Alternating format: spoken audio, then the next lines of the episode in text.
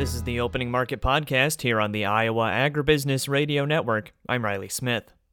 We're on the phone with Matt Bennett of agmarket.net as we open up another day in the ag marketplace. Uh, Matt, what have we seen going on so far in the grain markets?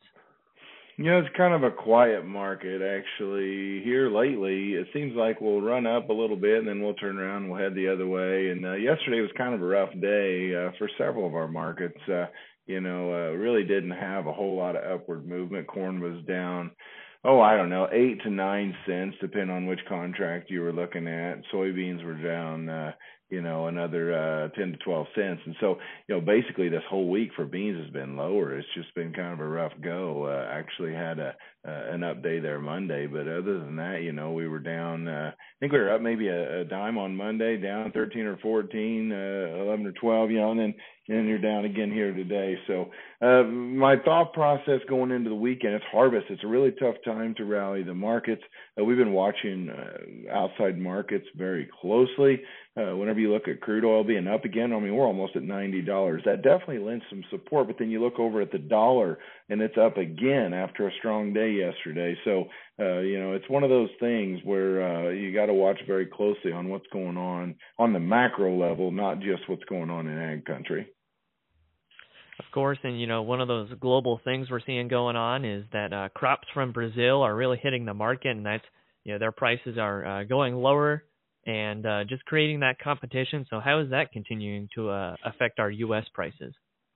Yeah, I mean, there's definitely a lot of competition uh, uh, worldwide. Uh, the dollar being strong makes our products more expensive on the world market, and it's not really doing us any favors there. But at the same time, there's a lot of angst and concern about the Black Sea region, you know, Ukraine and Russia, how much of the corn and wheat stocks out of that part of the world will actually hit the world market moving forward, and will they even plant a normal sized crop? So, you know, there's still uh, probably ways to talk that on both sides, but the bottom line right now is that we do have high prices here, and high prices are designed to cure high prices. Typically, to either uh, get more supply coming our way or to get demand lowered. And probably looking at a little bit of both of those things moving forward. So as a producer, you got to understand that these high prices aren't going to stick around forever, and try to do a little something to manage that risk.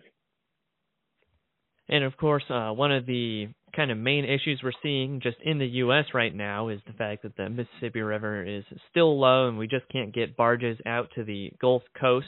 You know, how is that affecting the marketplace as well?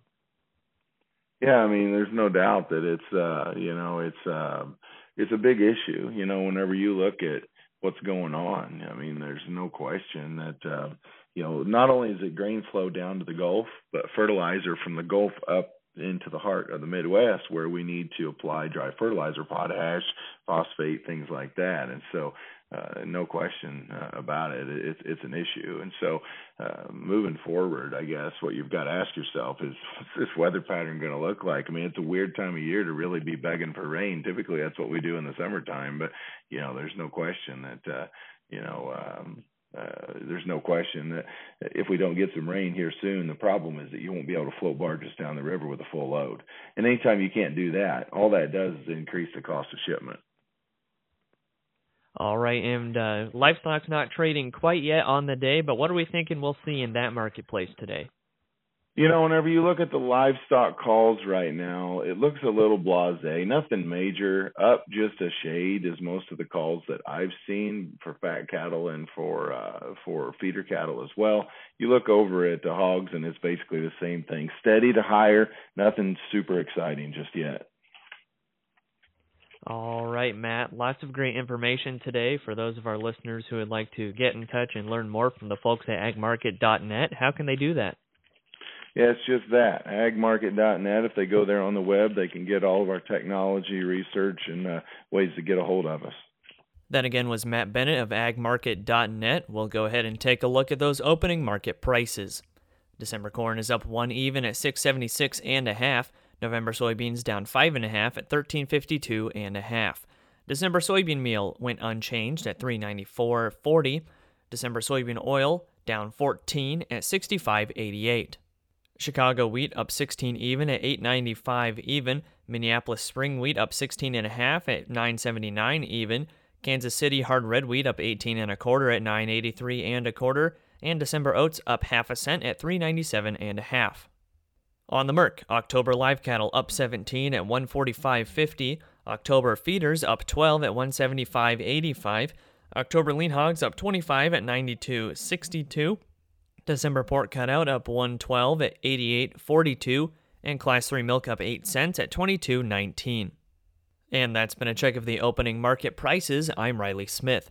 Thanks again to Matt Bennett of agmarket.net for joining us today. Make sure you stay tuned later for the Closing Market podcast as I talk with Bill Moore of Price Futures Group here on the Iowa Agribusiness Radio Network, where Iowa Ag matters.